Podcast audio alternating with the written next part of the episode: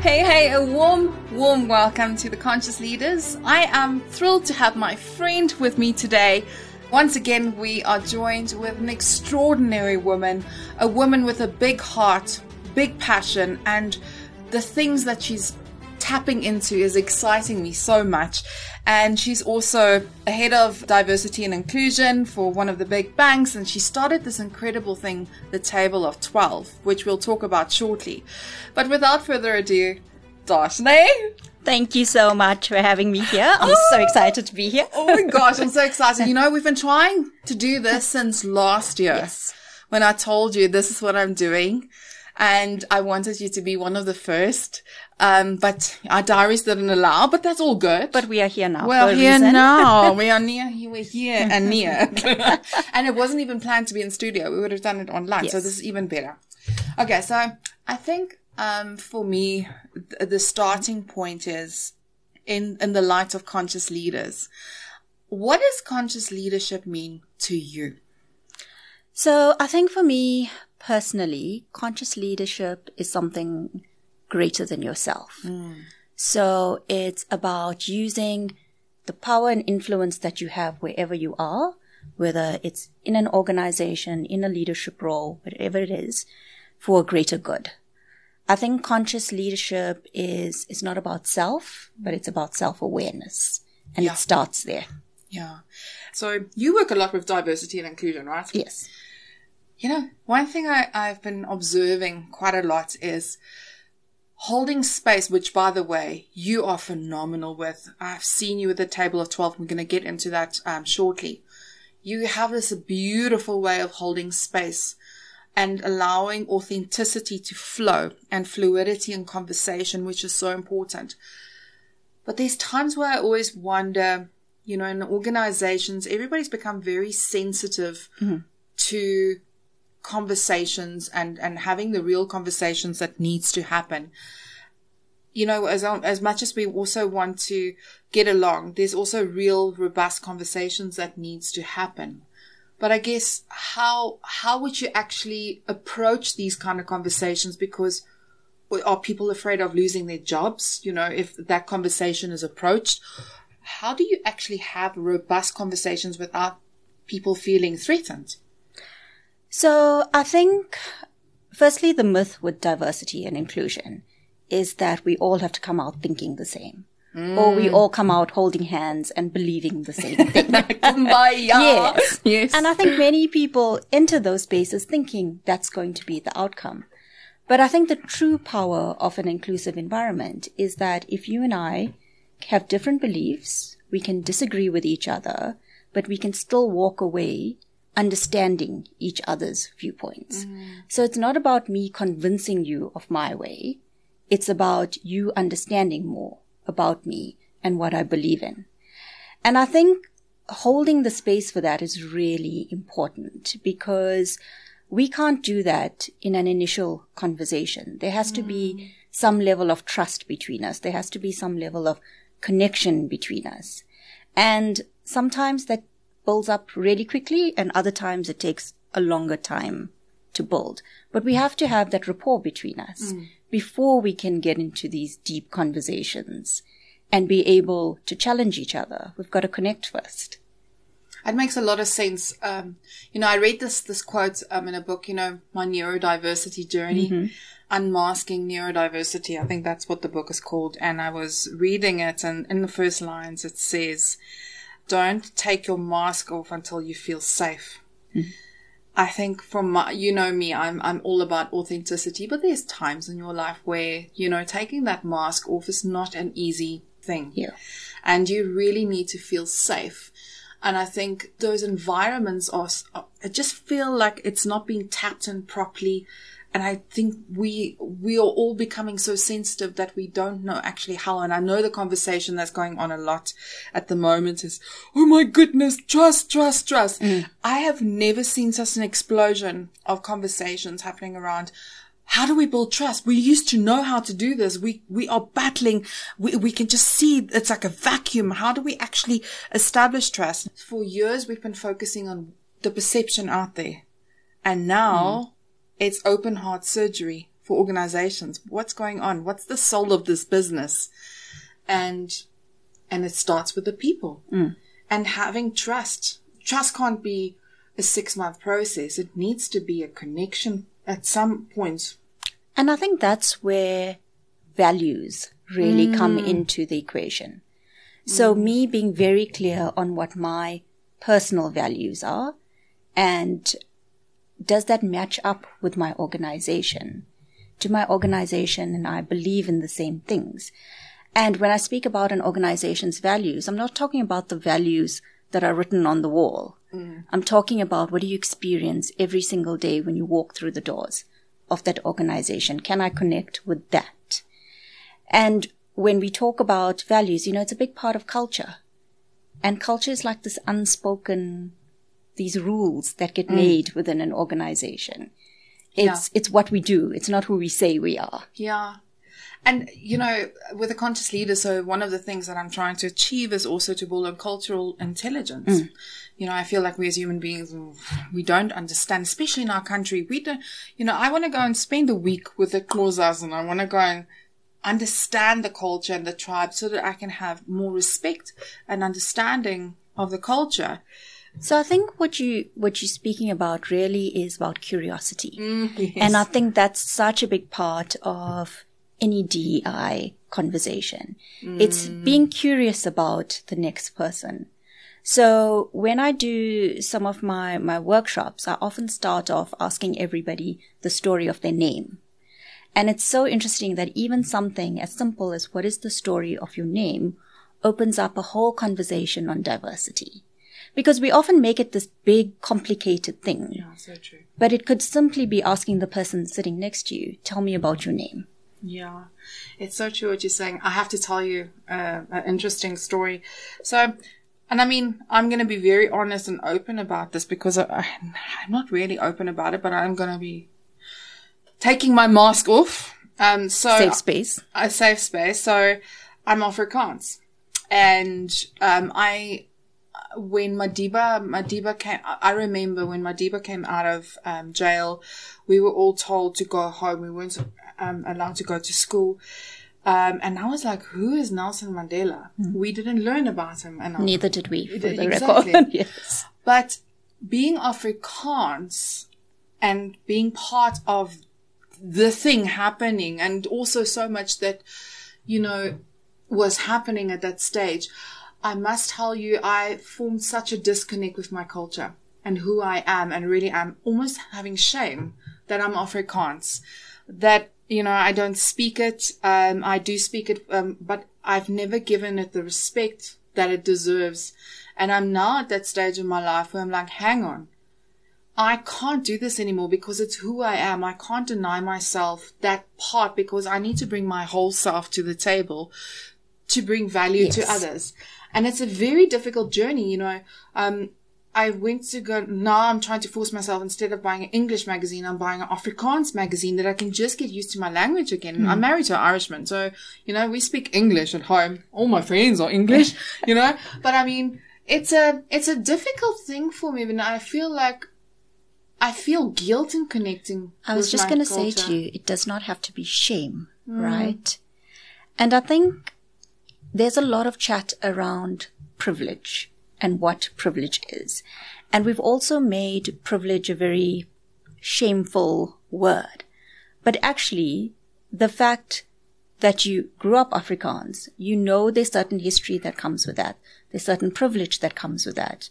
But you're facing that head on is really what the conversation is about. Mm. It's not about shying away from it. It's not about denying it. Mm. But I think you and I have spoken about the dark side of DEI. Yes. but, And the- but for our audience, please elaborate. And the dark side of DEI sometimes is that it makes you question your belief system and everything that you've grown up with because our beliefs are shaped very much by our environment growing up.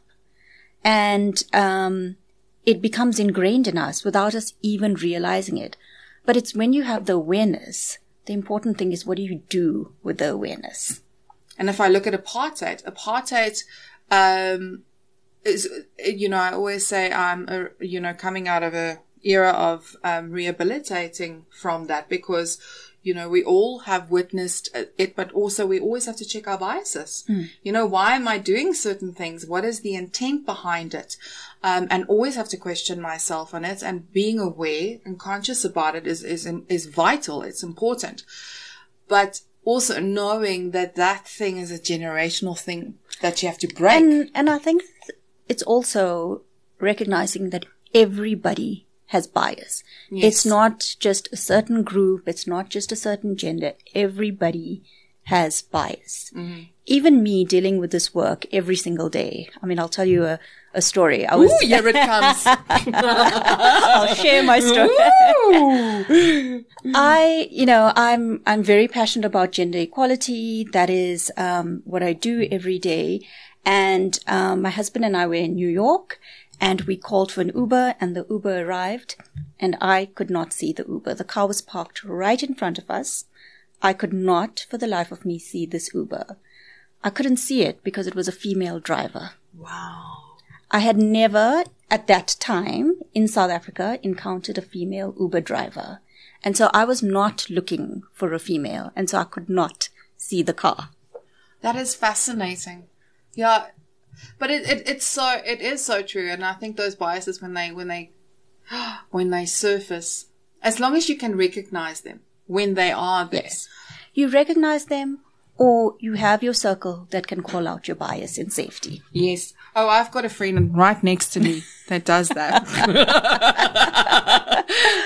and that's what the journey is all about. Um, I, I, I want to touch on, on something that's really exciting me. Um, the project that you are busy with. Um, I must tell you, uh, the table of 12 when you started it, you know, things were tough. things were really tough at that time. And, um, I remember getting this invite from you, and I'm like, why is she inviting me? Like, why am I invited to this table? And I, um, I felt so privileged, but it also at that time was like I was, um, very hesitant to go out and see people and being around people. I was go- I was very much hermiting and cocooning and hiding from the world. Um, and, you know, on the morning going there, I had to dance. I had to do affirmations because I really, it wasn't personal. I just didn't have the courage to show up. But I decided, um, I'm going to show up because there's also a part of me that would go, oh, not another Women's Day event because, you know, some of these events are, they torment my soul. And I'm not very much about empowerment because I always feel it's something outside of me. Somebody else is now giving me power. I've got the power. I've got it. I just need to find, Yes. find the courage, audaciousness to, to get it out. And, uh, that morning I, I went and you welcomed me with this beautiful big smile of yours. The, the room looked amazing. The energy was great and all these amazing women pitched up and the conversation was so, I remember sitting there. I'm actually getting very emotional. Take a breath, it's fine. I remember sitting there thinking, why me? And I felt so honored. And I just want to say, it was the catalyst of me waking up to the things that has been lying dormant in me for years because I didn't have the courage to do things that I knew I had to do. And I think what, what the amazing thing for me is, is what you show me is that inclusivity does exist. where we all can, can look after each other and we all can grow together and we all can, if we just stand together and we unite, we can make a difference in each other's lives. And I want to thank you for that. But it's such an amazing space. Sorry. Whoa, la la la la. I've never cried on a podcast. Oh my goodness. Hang on. oh, okay. And my darling, now, now this is probably going to look awful, but I'll come. I'll bring my authentic self. The boogies can climb say, out. The tears are fine. They are all we don't there. have to fight them.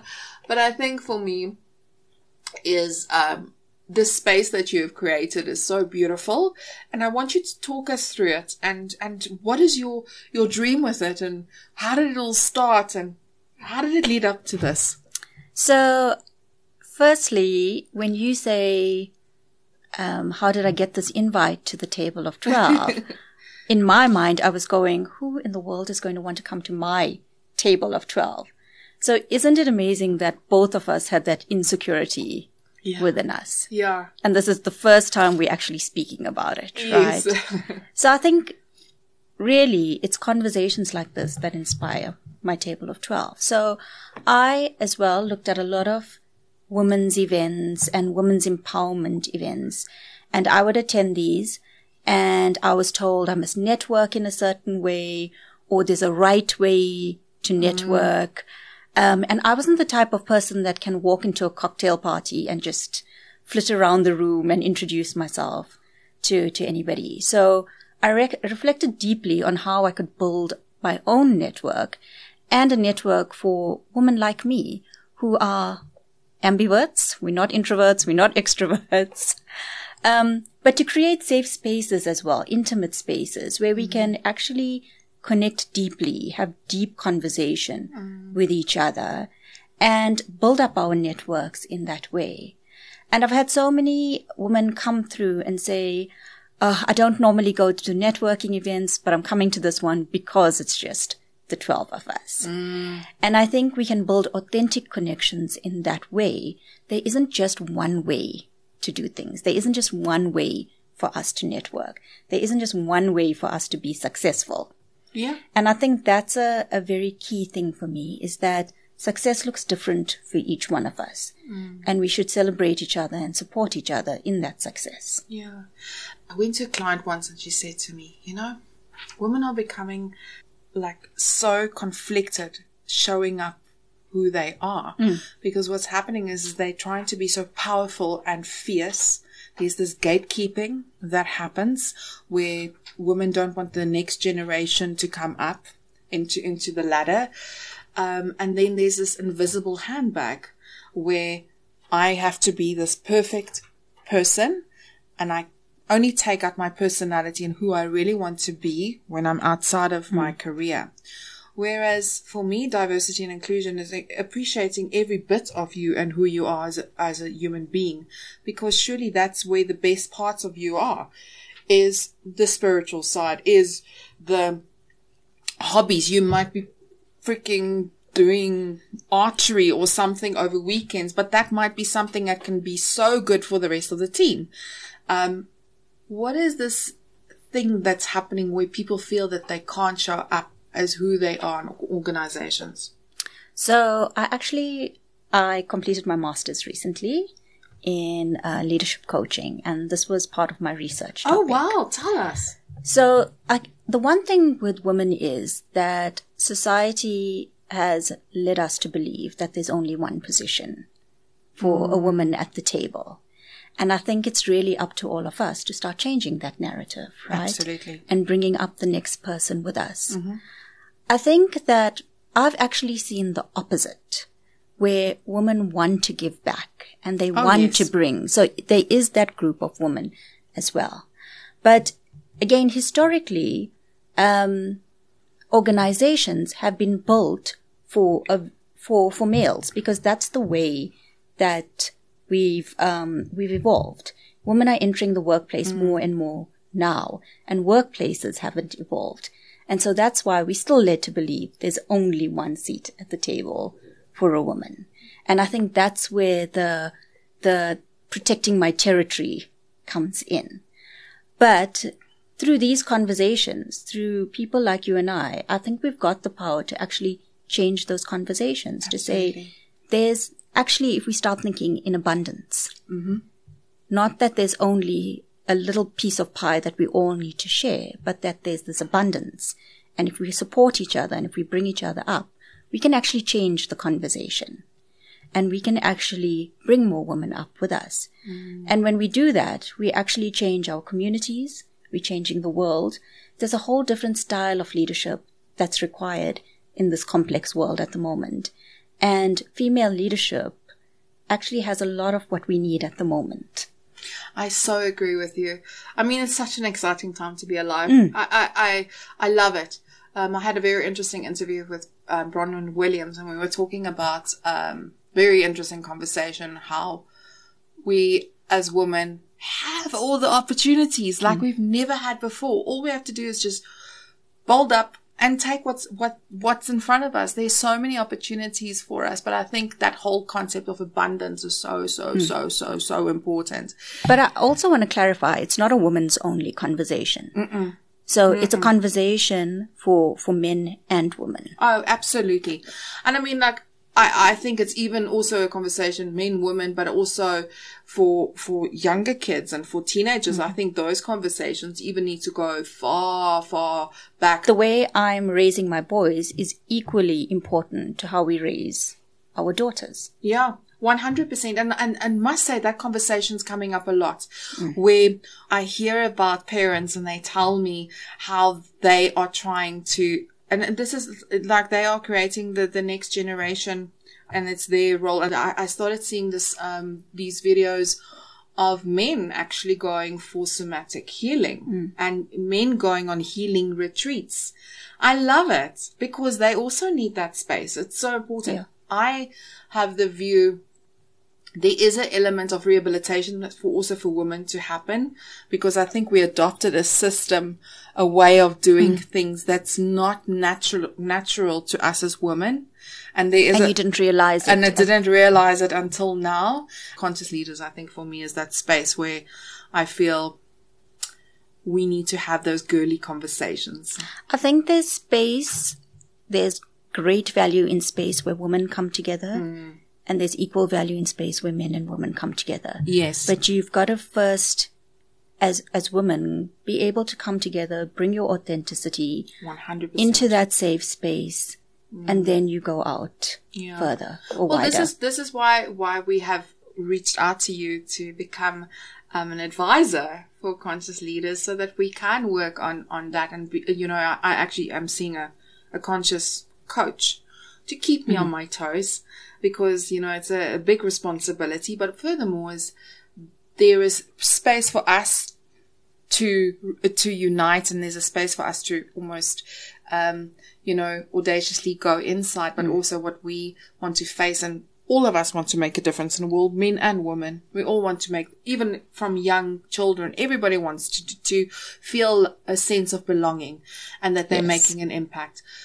however i feel that we need to re rewrite the script and that and I think the script is slowly being it is rewritten. it is I think with every movement, with every conversation like this. exactly Um, the other thing I wanted to say to you was if you, if we're looking at the changing roles of, I'm going to say men and women, but I mean all genders in organizations, that has to start in the home as well. 100% And you'll see that even the roles of parents in the home are changing. Um, so it's no more mom's duties and dad's duties.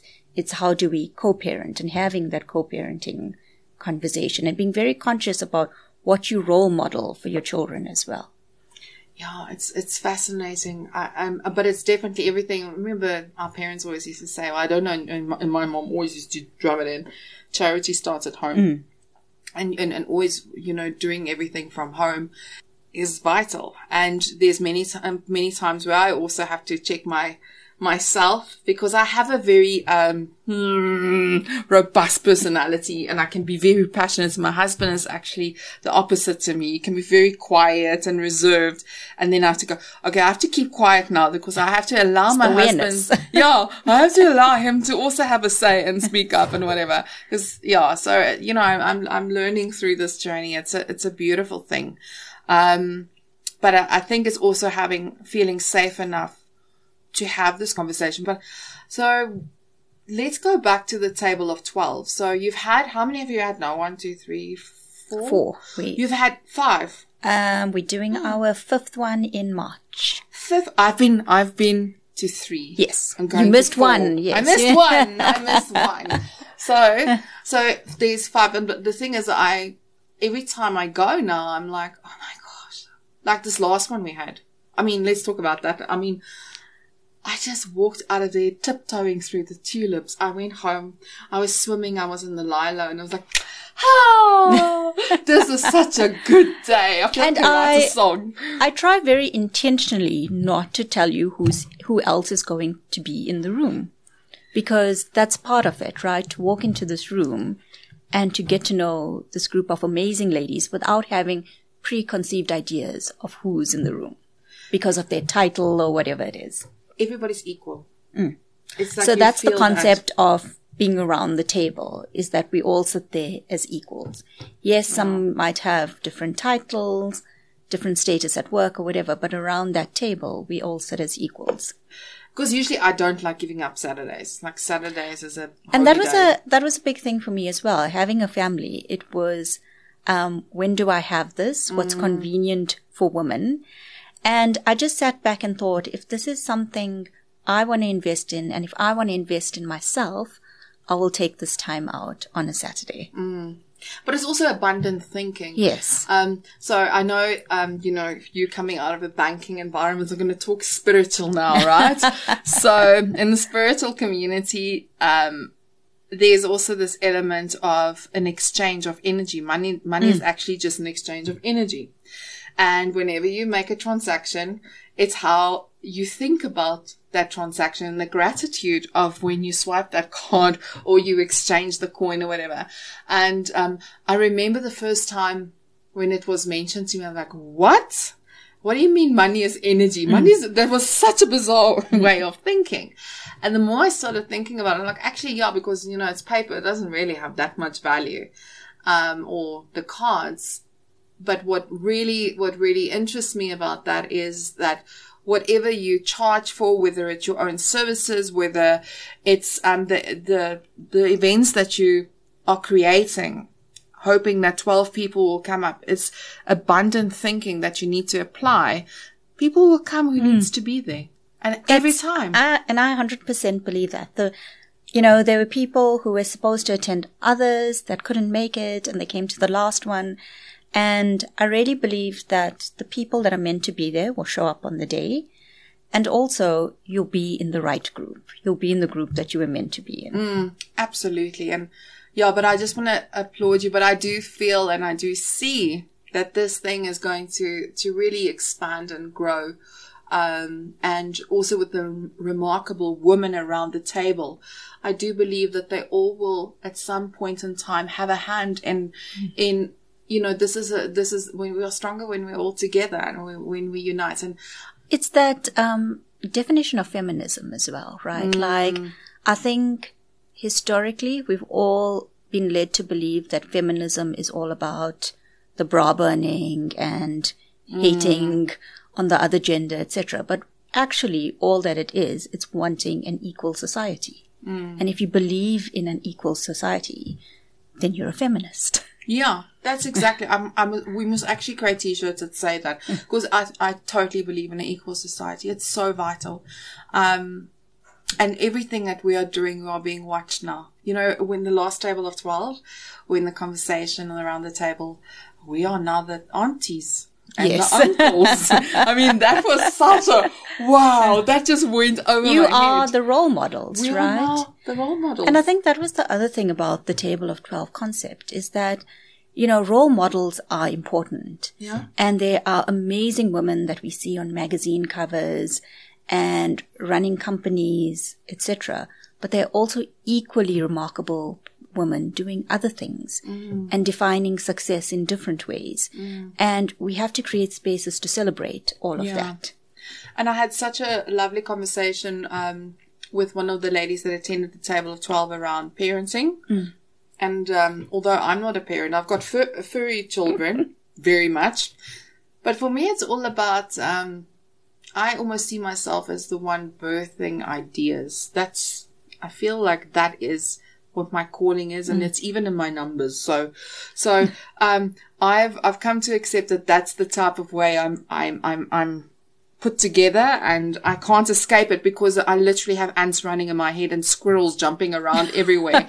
like, I would have a conversation with somebody and say, Oh my gosh, I need a piece of paper. I need to write this down. But I mean, this is, this is also the nurturing of, of different types of versions of ourselves. You know, you, you, for example, might be a parent, but there's somebody else also that a conversation that was coming up on the table la- the last time which was, but I'm single. I choose to be single. I choose to be single, and that's okay. and that's okay. And I don't feel included Yes. because I don't have children because this is always the conversation. Mm. And I was like, thank you.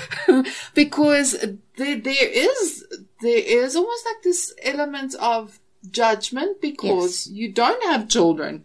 So you, you're, you're, I must tell you.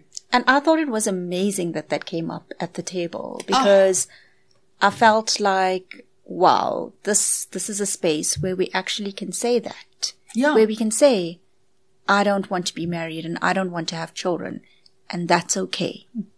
I mean, she had the bravery and the audaciousness to say that and said, well, that doesn't sit well with me. And also what I really love about the space is respect, respectfully Yes. disagreeing. There's no judgment. It's just, okay, yes, you've got an interesting point, but I actually disagree with that. This is how I see it. And also when I started listening to the conversations around one of the ladies um, that gave birth in her 40s, um, that to me was a very profound thing, but also the spiritual awakening that she so openly spoke about that happened during that time. Um, which is fascinating to me. But I guess that's also just speaking to there isn't one story and there isn't one way to be. And again, it comes down to stereotyping. yes, Is that women don't need to be a certain way. We can define what that way is for each of us. But it's, it's easier said than done as well because there's a lot of different dynamics. It's me as an individual. It's me in my family. It's me in my community. It's what the world tells me I need to be. Mm. And so again, it's always this consciousness or awareness of what is right for me. I'm, I must think you sit around the table of 12 and you go, what is like the biggest aha moment that you've had since you started? Gosh, there have been so many, and I have to tell you, sometimes I feel so selfish sitting around because I'm gaining equally from these women. But I think, I think it's exactly what we've been speaking about. Every one of us sitting around the table has a different story, a different journey. We've got commonality between mm. us that binds us, or the energy, like you said. But we're all crafting a path and it's doing so without judgment of each other. Mm. And it's about owning your story and being able to share your story. And I've found profound wisdom in so many of those stories around the table. Yeah, those stories are, you know, there's something so beautiful when women start having conversations hmm. and just letting, just like I, I've no, I've noticed because I've been to a few of now. The fir- the first question, the, you know, everybody is like, okay, Yeah, where's this going now? where's this go, going? A little bit guarded, and then after we've had one round of the table, then the conversation started. I remember, I think it was one, the first one I was at, or the second one. Um, the food because the because we ordered the food right. I think we were having such a fat chat that the speaker hasn't even managed to start yet. We haven't Yes. ordered because we are having such a fat chat. And that's Oh, the thing. so I think lovely. the speaker is the catalyst for the conversation, Yeah. but she's not the entire conversation. yes. And so I think the speaker always creates a great, um, a great leveler for the conversation, a great start to the conversation. Mm. But really, it's about everybody participating Yeah. as well. And there's also that's what where the equality. Yes. And every every single speaker has always um come so humbled. Yes. You know, it's it, it that that's it so works on so many levels, but I do I do see um, intimate conversations becoming far more important, and in this space that you that you are working, um, you know, it's what you're doing is 100% right. And I think here you can have more deeper conversations that can actually work in ecosystems that can make a bigger impact from all the way from the bottom all the way to the top because there's something just about a small group of women having a conversation. I mean, I'm always the one that always wants to do big events and big things on And there's places and theatrics. spaces for that yeah. Yeah. Um, but I, there's something that intimacy that I just, I, I have to tell you. And that's why we're going to work with you a lot. So get ready, girl. I'm like so, So- excited. just um, on that that intimacy, I think you know that's such an important part mm. of the table, and that's why people say to me, "Well, why don't you make it bigger?" And it's kept small, very like for a very particular reason. Is that for this particular event or, or, or networking event, I don't want to make it bigger. I want to keep that level of connection and intimacy. I think that's so, so important and it's vital because I feel you can make a far bigger impact with intimacy. And the ripple effect, right? Mm. I don't know what will come out of each woman and how they will choose to pay it forward. Yeah. But it's happening in different ways that I could never imagine. There's connections happening with a woman that I could never have manufactured. Mm. And I mean, you see the support even on those WhatsApp groups that yeah, we create. Yes. it's like, and it's amazing to watch. I know. and it's beautiful. And I love, um, I think one of the biggest things for me is what I'm, what I'm learning so much from this woman is celebrating mm. yourself and celebrating, um, but also that pay it forward thing. Like this morning, you when you um, asked if anybody wants to help mentor um, for International Women's Day, and I just saw WhatsApp it explode. Exploded. I think everybody said yes. Like Almost I asked, I, I was, um, and again, I'm so humbled by these women because I thought again, how am I going to get 12? All I wanted was 12 women to mentor 12 others. And it's just exploded beyond the 12. it's just been incredible. There's this incredible spirit of giving, of generosity, of sharing that mm. comes through. No, you've done it. And thank you. Thank you for listening to your intuition and thank you for listening to your, to your higher self by doing this because, um, you know, it was a space that there was a vacuum because I must tell you, I almost create, I almost developed woman, a woman's event fatigue because there's just a certain caliber of events that I just feel like it's copy and paste mm. and it's not or you walk away not really having no. met or networked with anybody, right? The networking part, especially, mm. like, believe it or not, I've got a crazy personality. I can be very outspoken and so forth. But when I'm in big crowds. I don't like mm-hmm. going to people. Like you always say, you don't like walking, you know, to, to strangers. Small talk. I don't like it. Mm. It's awkward. And that's why there's a space that's created for all of us. Ah, oh, it's so divine. Darsh, I want to thank you so much for all your wisdom and your knowledge. And um, thank you for sharing this profound um, journey with all of us. And also for the consciousness that you bring to the table. Always.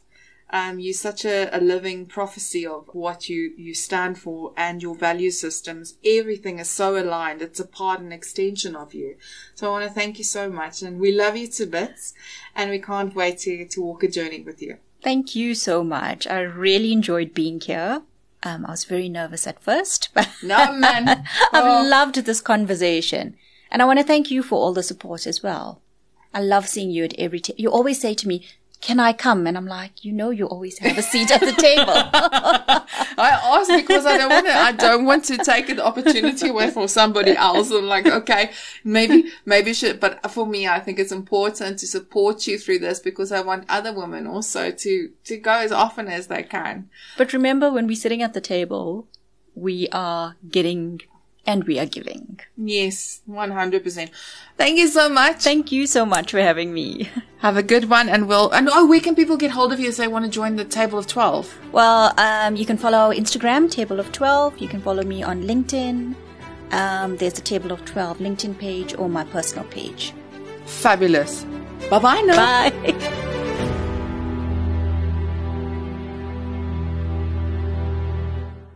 You've been listening to another production from Solid Gold Podcasts.